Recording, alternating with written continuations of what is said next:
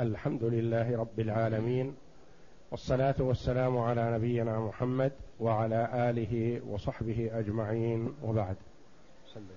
بسم الله الرحمن الرحيم.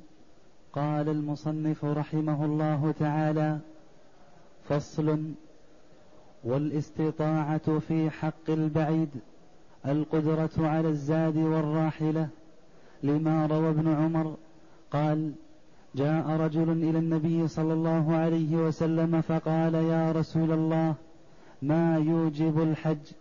قال الزاد والراحلة. قال الترمذي هذا حديث حسن. ولأنها عبادة تتعلق بقطع مسافة بعيدة فاشترط لوجوبها الزاد والراحلة كالجهاد. قول المؤلف رحمه الله تعالى فصل والاستطاعة.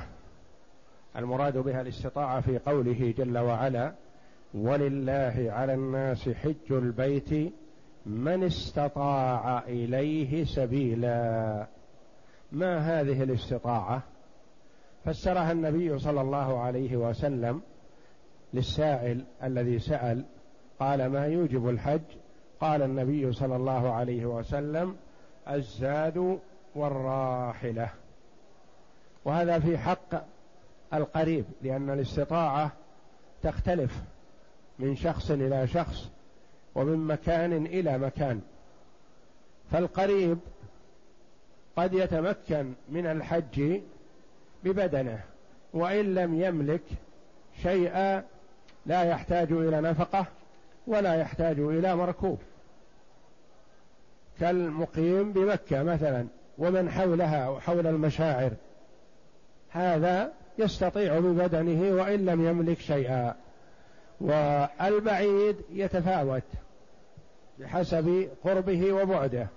شخص يوصله إلى بيت الله الحرام ألف ريال وآخر لا يوصله إلا عشرة آلاف ريال مثلا. كل بحسبه. قد يكون هذا الذي البعيد الذي لا يوصله إلا عشرة آلاف ريال يعتبر غني. في بلده. وعنده سعة لكن لو جمع كل ما يملك ما وصله إلى بيت الله الحرام لأنه بعيد. فكل بحسبه. والنبي صلى الله عليه وسلم فسر الاستطاعة بقوله الزاد والراحلة. الزاد ما يحتاج إليه المرء من مأكل ومشرب وملبس والراحلة المركوب التي تناسبه كما سيأتينا ونفقة أهله مدة سفره كذلك لأنه لا يسوق أن يجمع ما عنده ويحج به ويترك أهله لا زاد لهم. يتكففون الناس. فلا يجوز له هذا لقوله صلى الله عليه وسلم كفى بالمرء اثما أن يضيع من يمون. نعم. والزاد هو ما يحتاج إليه من مأكول ومشروب وكسوة في ذهابه ورجوعه. في ذهابه ورجوعه لابد لأنه لا يقال يكتفي بما يوصله إلى بيت الله الحرام. نعم لابد من ما يوصله ويرجع إلى أهله. لأن بقاءه بعيدا عن أهله فيه مشقة عليه وعليهم. فلا بد أن يكون الزاد والراحلة والمركوب يوصله إلى بيت الله الحرام ويعيده إلى أهله. فمثلا يريد الحج عنده تذكرة توصله إلى مكة. لكن يقول العودة بتسهيل الله. نقول نعم كل شيء بتسهيل الله جل وعلا. لكن لا يسوغ لك أن تذهب وأنت لا تملك ما يرجعك إلى أهلك. فإن وجد ذلك لذهابه دون رجوعه لم يلزمه الحج. لا يجب عليه حتى يملك ما يوصله ويعيده إلى أهله. نعم. لأن عليه في غربته ضررا ومشقة وغيبة عن أهله ومعاشه. لأن في ذلك مشقة عليه وعلى أهله. كونه بعيدا عنهم يبقى غريبا في مكة. ما معه ما يوصله إلى أهله. في مشقة عليه وعليهم. نعم. وإن وجد ما يكفيه لذهابه ورجوعه بثمن مثله في الغلاء والرخص أو بزيادة لا تجحف بماله لزمة. لا بد أن تكون القيمة هذه قيمة معتادة. ليست فيها زيادة مثلا لو حصل في سنة من السنوات مثلا قيمة التذكرة مثلا خمسة آلاف ريال بينما هي في العادة بألف ريال.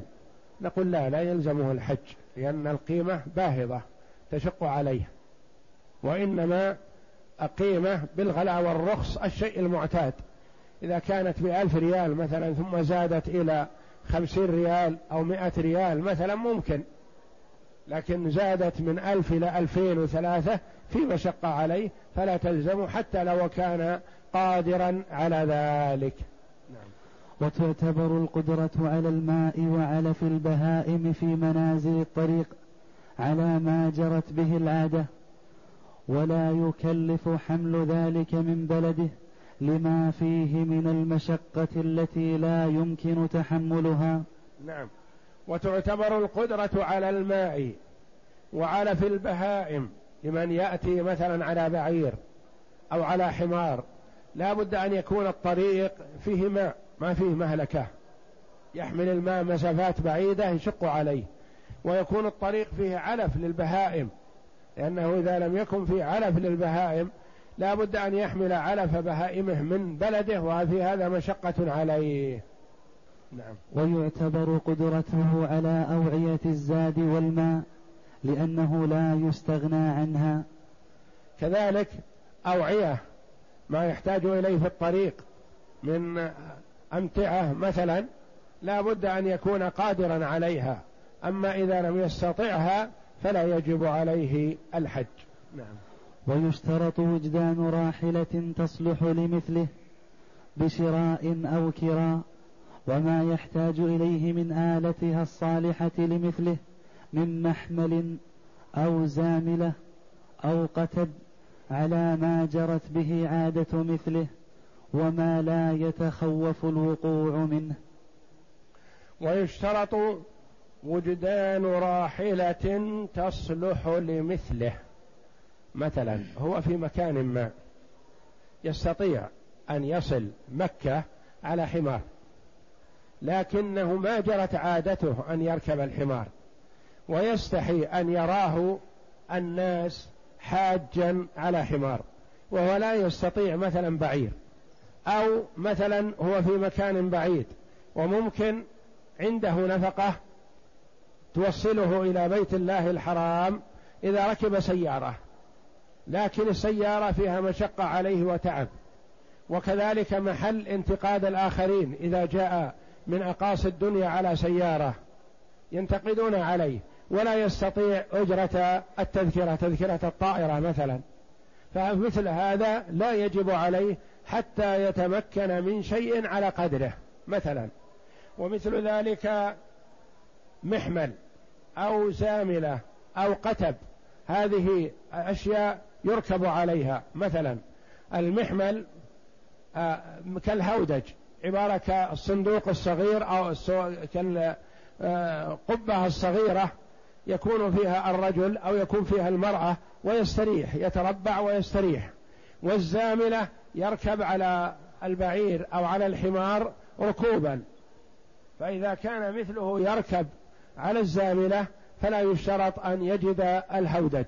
وإذا كان مثله لا يركب الزاملة مثلا لا يركب هكذا وإنما يحتاج إلى شيء يتربع فيه ويستريح حتى لا يسقط فعلى قدر مثله. يعني لا يكلف المرء أن يحج بشيء لا يليق بمثله أو ما جرت العادة أن مثله يستعمل هذا الشيء. فالإسلام راعى مستوى الشخص وما يناسبه. كل على حسب ما يناسبه. مثلا النبي صلى الله عليه وسلم أفضل الخلق على الإطلاق وكان يركب الحمار ويردف عليه أحيانا ويركب البعير ويردف عليه أحيانا ويركب الفرس عليه الصلاة والسلام. لكن في تغير الأزمنة والأحوال يكون المرء أحيانا يستحي أن يركب على الحمار وإن كان ركوبه مباح وجائز وركبه أفضل الخلق لكن مستوى الناس وتغير أحوالهم وظروفهم اللي يركب الحمار لازم يغطي وجهه حتى لا يعرف. يقال مثلا فلان راكب حمار مثلا. فمثل هذا ما يقال له حج على الحمار إذا كنت لا تستطيع البعير وهكذا. ويكون ذلك فاضلا عما يحتاج إليه لقضاء دين حال ومؤجل. إذا لا بد أن يكون مثلا سدد ما عليه لأنه لا يصح أن يقترض من هذا خمسة ومن هذا عشرة مثلا ويجمعها ويحج بها والديون على ظهره. لا حتى وإن كان عليه ديون من قبل وساق الله له رزقا جاء يستشيرك. يقول ساق الله لي رزق قدره عشرة آلاف وأنا مدين بعشرة آلاف. هل ترى أنني أسدد بها الدين أم أحج بها؟ نقول لا يا أخي سدد بها الدين تبرأ ذمتك. لأن براءة الذمة مطلوب شرعا أن المسلم يحرص على براءة ذمته. حتى وإن كان قال الدين مؤجل الدين باقي عليه ستة أشهر وأنا أريد أن أحج بهذا المبلغ وبعدين يسر الله شيء وسدد به نقول لا يا أخي. ابدأ ببراءة ذمتك أولا سدد الدين الذي عليك. حال أو مؤجل أو مقسط. نعم. ونفقة عياله إلى أن يعود. وما يحتاج وما كذلك نفقة العيال لا بد أن يحسب لها حساب. فإن كان عنده نفقة هو وأخذها وقال الأولاد رزقهم على الله. يفطنون لهم الجيران أو نحو ذلك نقول لا يا أخي ما يجوز لك هذا. كفى بالمرء إثما أن يضيع من يمون.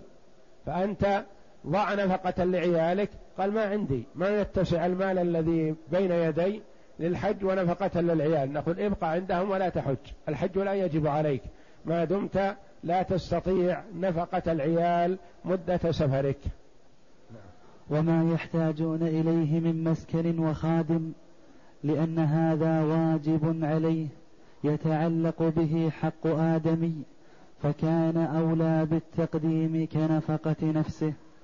حق آدمي هو نفقة الزوجة مثلا ونفقة الأولاد ونفقة الوالدين ونفقة الأقارب الذين لا يستطيعون أن ينفقوا على أنفسهم إذا كان المرء وارثا لهم. لأن الله جل وعلا لما قال في بالنفقة وعلى الوارث مثل ذلك. فالوارث ينفق على من يرثه في حالة عجز المرء عن النفقة على نفسه. فهذه حقوق آدمية يجب أن يؤديها المرء. فنقول لا تقطع نفقة الأولاد ونفقة الزوجة وتحج بها. لا يا أخي. أبرئ ذمتك من نفقتهم أولا وقبل كل شيء فإذا تمكنت من ذلك وزاد عندك المال فحج به. نعم. وإن احتاج إلى النكاح لخوف العنت قدم النكاح لأنه واجب لدفع الضرر عن نفسه فأشبه النفقة. وإن لم يخف وجب الحج لأنه تطوع فلم يسقط به الحج الواجب. النكاح أحيانا يكون واجب واجب على المرء أن يتزوج وإلا يأثم. وأحيانا يكون مستحب. وأحيانا يكون مباح. وأحيانا يكون محرم. فتتأتى في النكاح الأحكام الخمسة. الوجوب والاستحباب والإباحة والتحريم والكراهة. كلها تتأتى. يقول إذا كان النكاح واجب فيقدم على الحج. وإذا كان النكاح غير واجب فيقدم الحج عليه لأن الحج واجب. إيضاح ذلك مثلا الرجل عنده مبلغ من المال وهو بعيد عن مكة.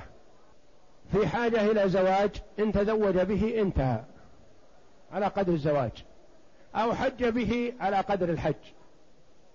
بأيهما يبدأ؟ نقول لا يخلو.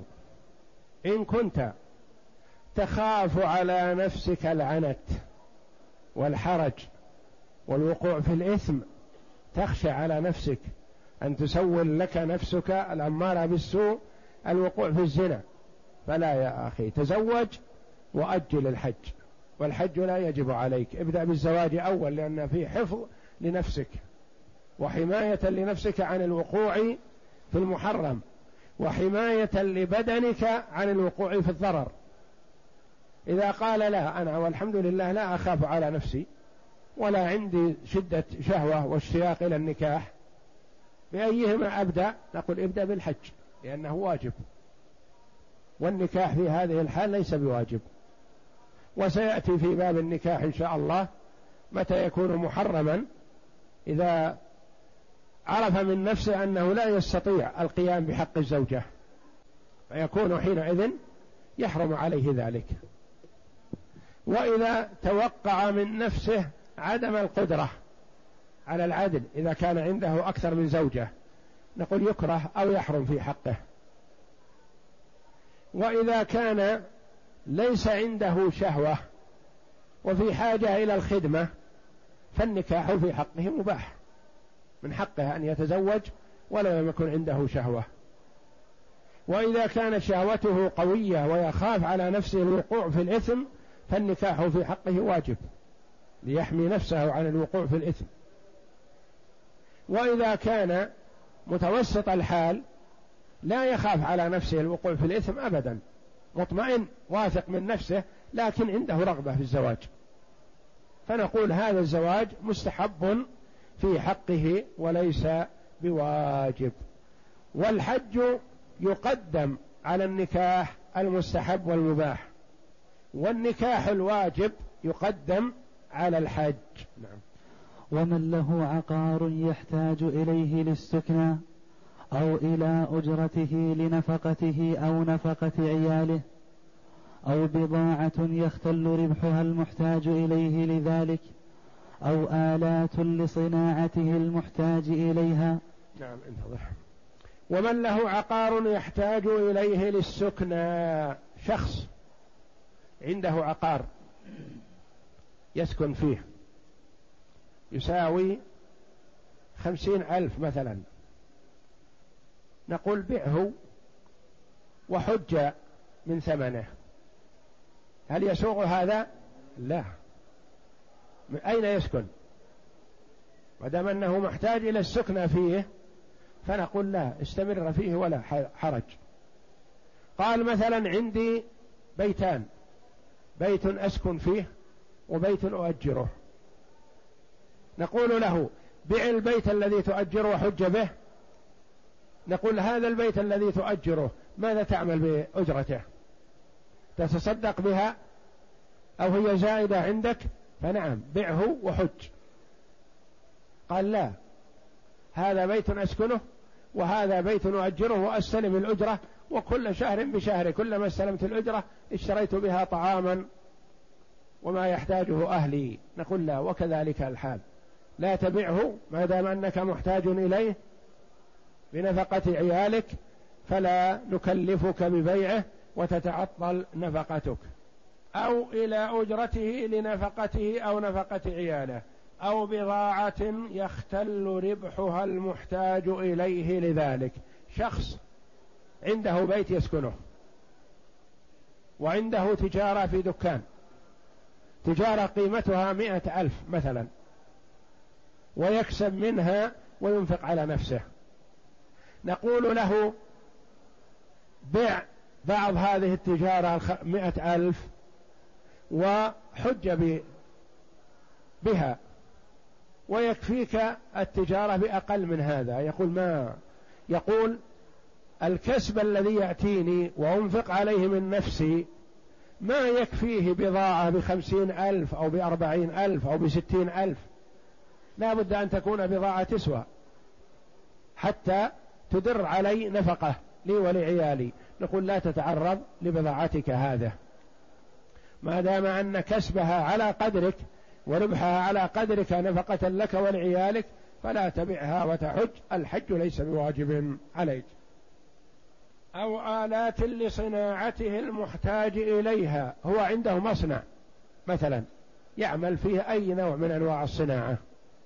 خرازة خياطة حدادة نجارة مثلا. أي عمل تصنيع مواد ونحو ذلك. بقيمة جيدة. هل نقول له بع هذا المصنع وحج منه؟ يقول لو بعت بعضه مثلا تعطل الكسب ما يكتمل المصنع إلا بهذا المبلغ من المال. لو حاولت تقليص هذا المصنع لأستخرج نفقة الحج تعطل المصنع وتوقف عن الإنتاج وتوقف عن الكسب. نقول إذن ألقه على حاله ولا تتعرض له. أو كتب أو كتب من العلم يحتاج إليها لم يلزمه صرفه في الحج. كذلك لو كان طالب علم وعنده كتب يحتاج إليها ويرجع إليها.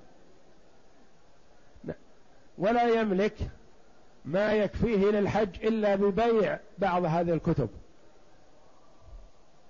جاء يستشيرك يقول أبيع بعض الكتب التي أحتاجها وأحج بها؟ نقول لا.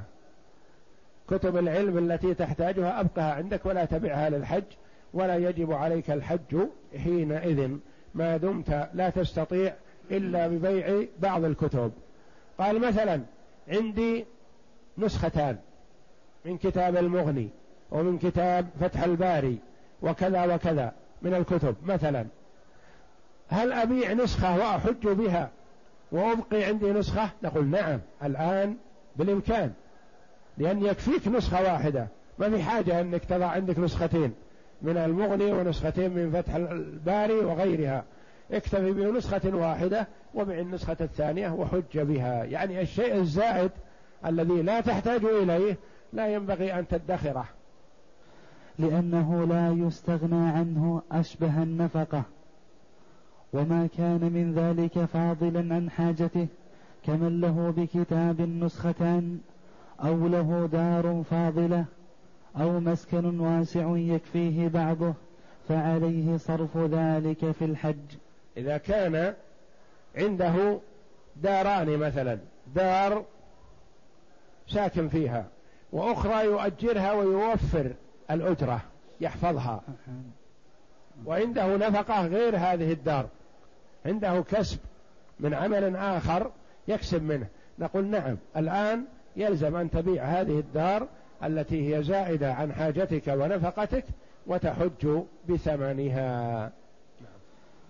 ومن لم يكن له مال فبذل له فبذل له ولده أو غيره ما لن يحج به لم يلزمه قبوله.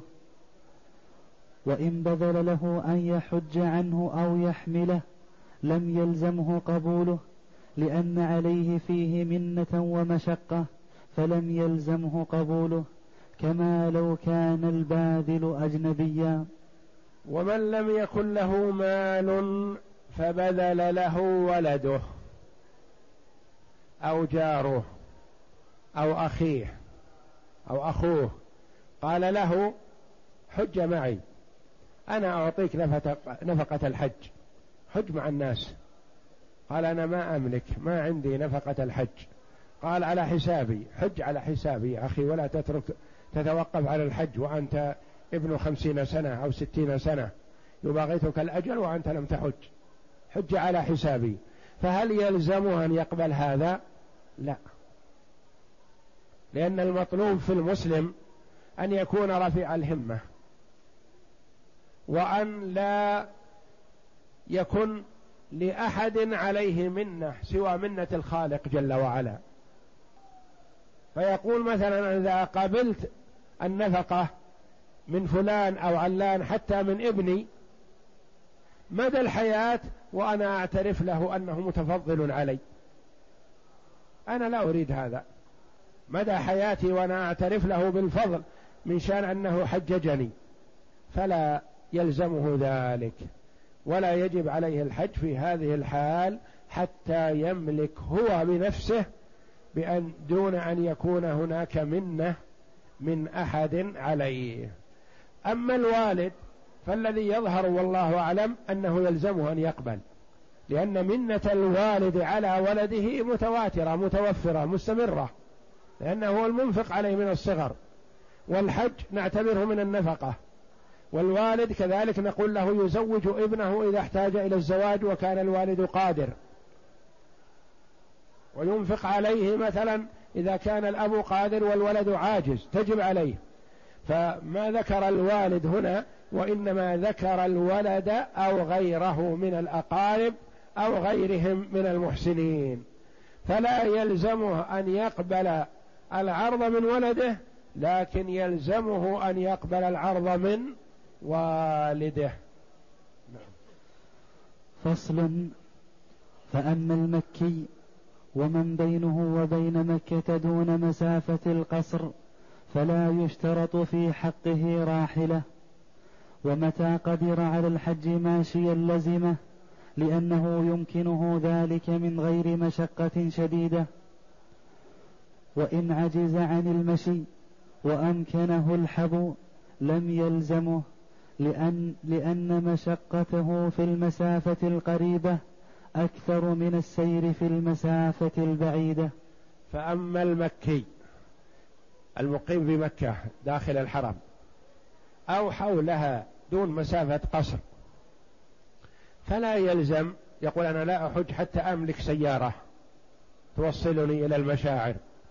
يقول لا يا أخي المشاعر قريبة من مكة.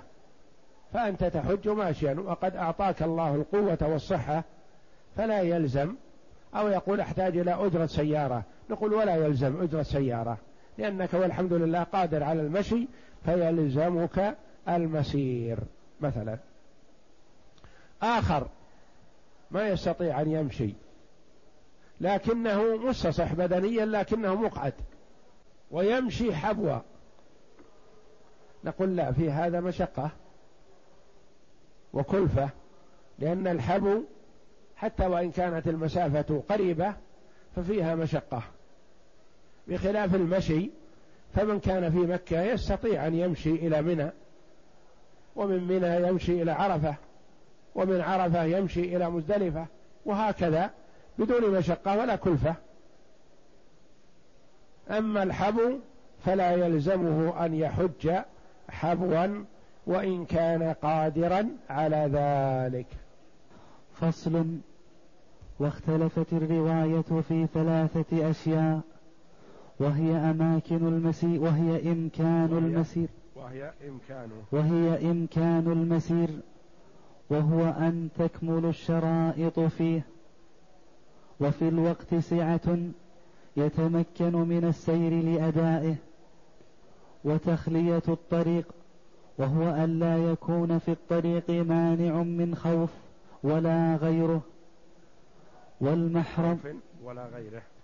من خوف ولا غيره والمحرم للمرأة فروي أنها من شرائط الوجوب لا يجب الحج بدونها لأنه لا يستطاع فعله بدونها فكانت شرطا للوجوب كالزاد والراحلة وعنه أنها شروط للزوم الأداء دون الوجوب لأنها أعذار تمنع نفس الأداء فقط فلم تمنع الوجوب كالمرض. واختلفت الرواية في ثلاثة أشياء. هل هي شروط لوجوب الحج أم هي شروط للأداء؟ أولا نعرف الفرق بين شروط الوجوب وشروط الأداء. شروط الوجوب إذا ما توفرت هذه فلا يجب الحج غير واجب.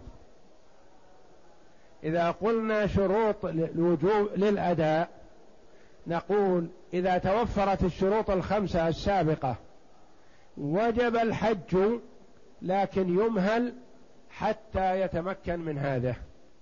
في الحالة الأولى قلنا شروط الوجوب لا يجب الحج. حتى تتوفر هذه الثلاثة مع الخمسة السابقة.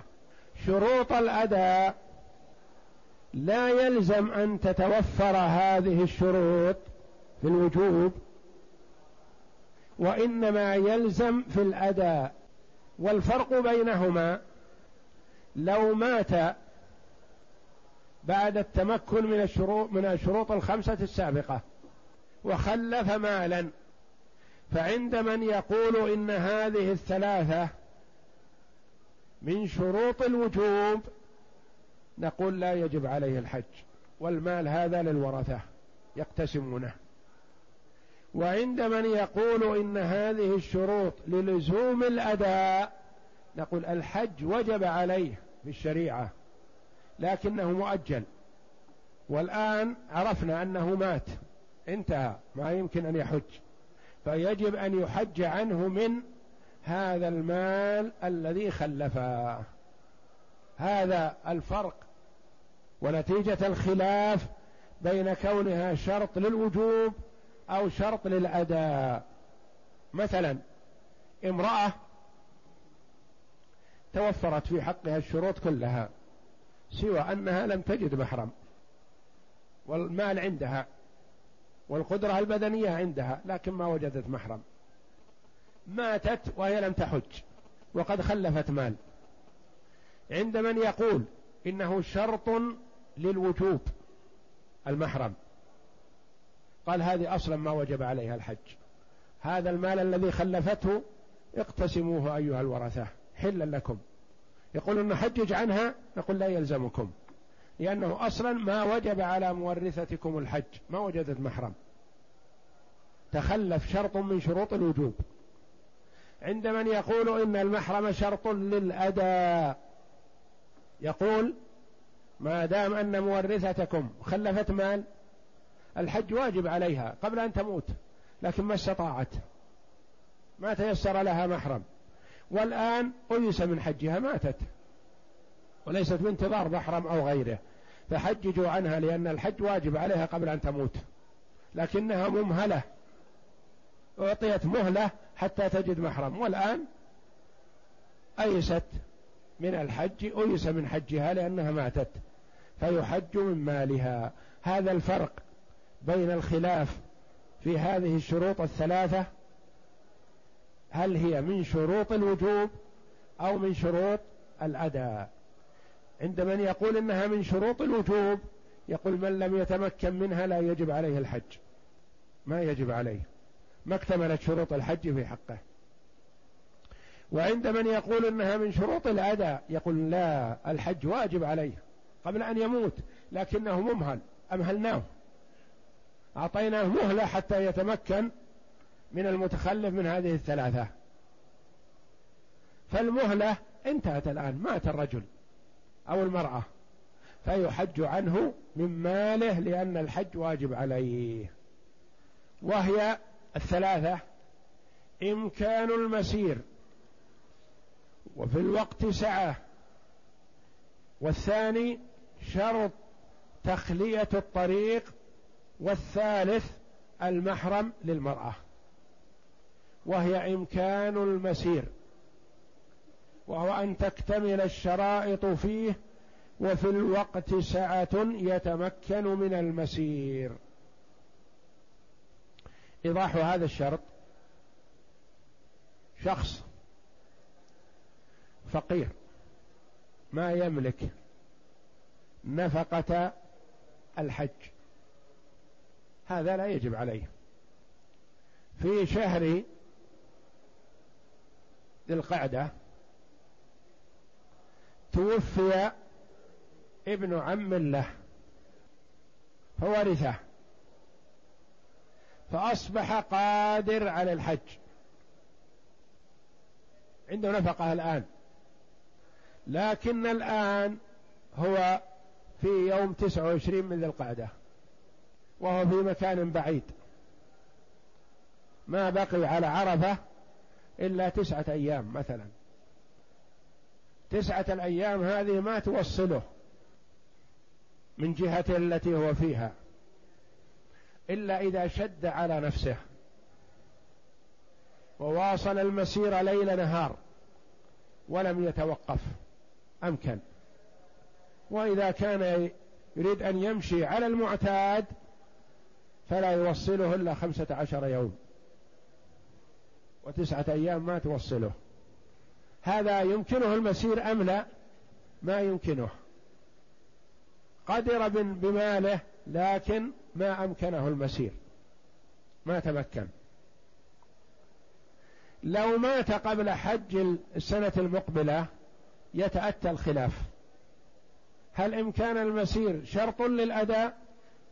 فيحج عنه من ماله. هل إمكان المسير شرط للوجوب فلا يجب عليه الحاج. وتخلية الطريق هل هي شرط للوجوب أو شرط للأداء؟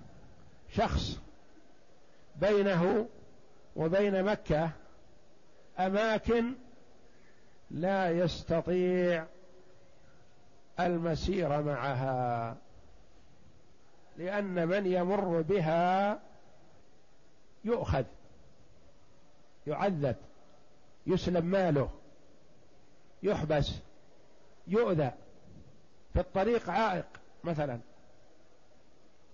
غني وقادر لكن الطريق مو بسليم. هل يلزمه أن يسير ويخاطر بنفسه؟ لا.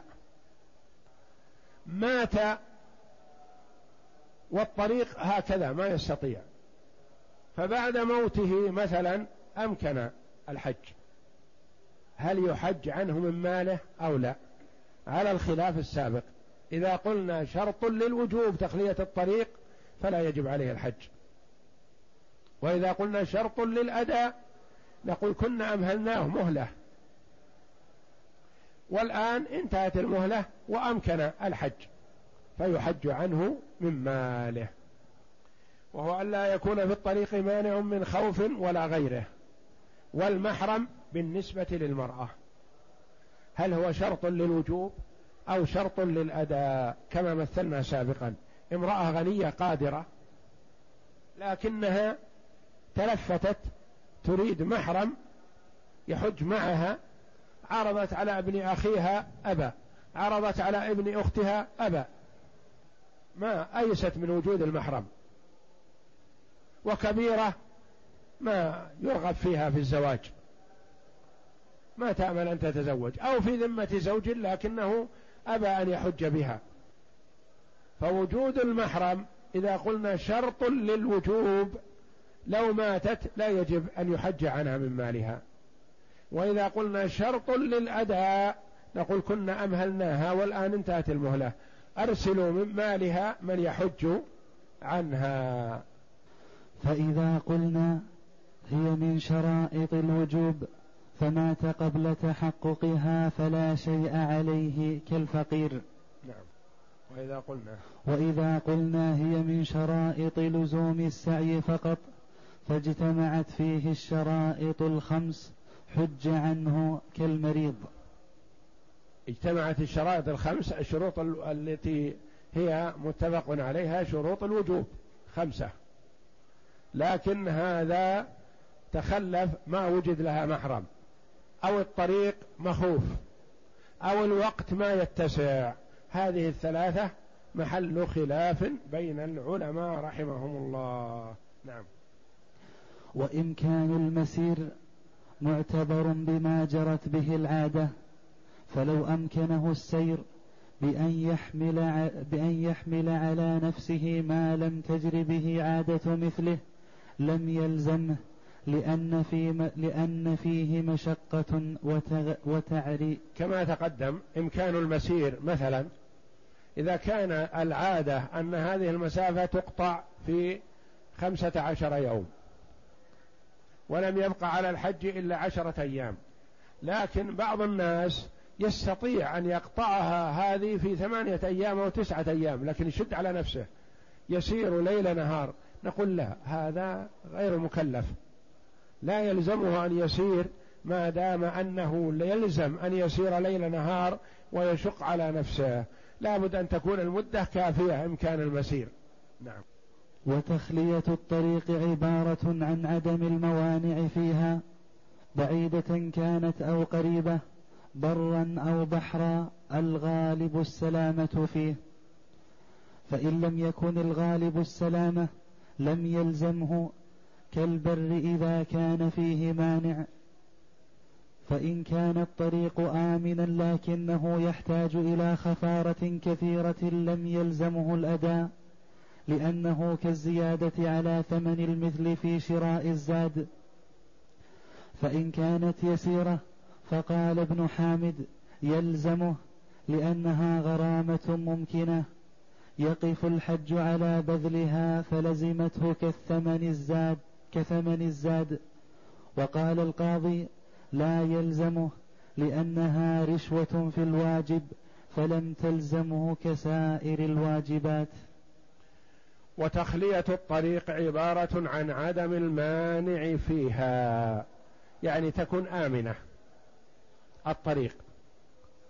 أما إذا كان بين المرء وبين مكة أماكن مخوفة يخشى منها الهلاك أو فيها لصوص أو فيها موانع تمنع هذا الشخص من أن يمر. فلا يلزمه حينئذ الحج لأنه لا يلزمه أن يخاطر بنفسه. أما إذا كانت الطريق آمنة لكن يلزم خفارة.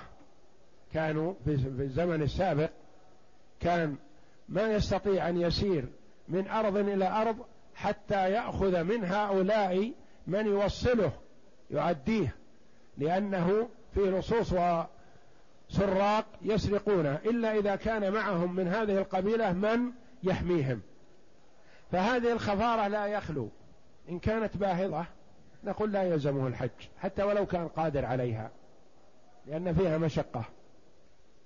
فإن كانت الخفارة هذه يسيرة لا تكلفه فكما اختلف فيها ابن حامد يقول تلزمه لأنها يسيرة وهي وسيلة إلى أداء ركن من أركان الإسلام فيبذلها ليحج. وقال القاضي لا يلزمه أن يدفع الخفارة ولا الرشوة ولا غير هذا مثلا لأجل أن يحج. وهذا كان في السابق والآن في بعض الجهات مثلا لا يسمحون للشخص أن يحج حتى يدفع رشوة. فيقول مثلا أنا في بلادي مثلا أقدم ولا يخرج اسمي أقدم ولا يخرج اسمي أقدم ولا يخرج اسمي. وقيل لي إن دفعت مبلغ خرج اسمك مع الأوائل. فهل يسوغ لي أن أدفع مبلغ لأجل أن أحج؟ نقول هذه فيها الخلاف. إن كانت هذه الرشوة التي تدفعها يسيرة وتوصلك إلى بيت الله الحرام فادفعها ويخلف الله عليك وأنت معذور في هذا حتى وإن كانت رشوة. أما إذا كانت باهظة تكلفك فهذا لا يجب عليك الحج. القاضي عياض رحمه الله يقول لا. إذا كان الحج لا يحصل إلا برشوة وإن كانت يسيرة فلا يجب عليه الحج لأن الرشوة محرمة. والرسول عليه الصلاة والسلام لعن الراشي والمرتشي وفي رواية والرائش يعني الواسطة بينهم. كلهم ملعونون. فكيف أني أدفع رشوة لأستحق اللعنة وأحج؟ لا. أبقى في بلادي ولا أحج وأسلم من لعنة الله. شيخ الإسلام ابن تيمية رحمه الله يقول في فرق بين الدافع للرشوة. إن كان يدفع الرشوة ليحصل على حقه. هو مثلا يريد الحج وتنطبق عليه الشروط وقدم إلى جهته ليسمحوا له بالحج لكن ما سمحوا له حتى يدفع رشوة. وهذه الرشوة لا تشق عليه. نقول هو معذور. يقول رحمه الله هو معذور في هذه الحال يدفع الرشوة ليحج. وغيره من العلماء بعض العلماء يقول لا لا يسوغ له أن يدفع الرشوة أبدا حتى وإن كانت يسيرة حتى يتيسر له. وشيخ الإسلام يقول إن المرأة إذا كان دفعه الرشوة لينال حقه. فلا حرج عليه في هذا وتكون اللعنة على الآخذ أما إذا كان ليأخذ حق غيره أو ليأخذ شيئا ليس له دفع رشوة مثلا في الامتحان من أجل أن يعطى درجات ينجح. لو ما لم يكن على حساب الخير لكنه لا يستحق هذا محرم. دفع رشوة ليظهر اسمه في الحج مثلا وهو يستحق هذا. قال هذا لا حرج عليه. دفع رشوة ليأخذ حقه من زيد أو عمرو. مثلا قيل له حقك عند زيد أو عمرو مماطل وفاجر ولا يستطيع أن يستخلص حقك إلا فلان. وفلان لا يخرج لك حقك إلا برشوة. تعطيه مبلغ من المال يطلعه. فيقول رحمه الله إذا دفعت شيئا من أجل أن تستخلص حقك الذي لك فلا حرج عليك. والله أعلم. وصلى الله وسلم وبارك على عبده ورسول نبينا محمد وعلى آله وصحبه أجمعين.